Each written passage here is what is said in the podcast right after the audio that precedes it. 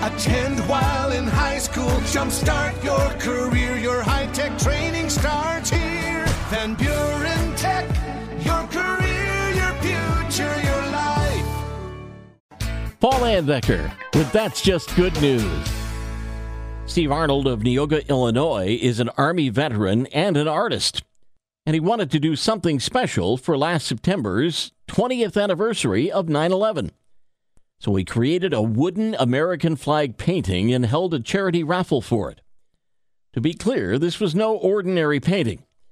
Steve, along with a team of other artists, worked on it two hours every day for nearly two weeks to finish. All that hard work was worth it. The flag was unveiled on 911. The raffle raised over $1,500, which was donated to first responders. Steve was so thrilled with the result of his artistic efforts and the support of the community that he's hoping to create something new each year. And that's just good news. Have some good news to share? Email paul at wcsy.com and find podcasts of That's Just Good News on our social media, great podcasting outlets, and at wcsy.com.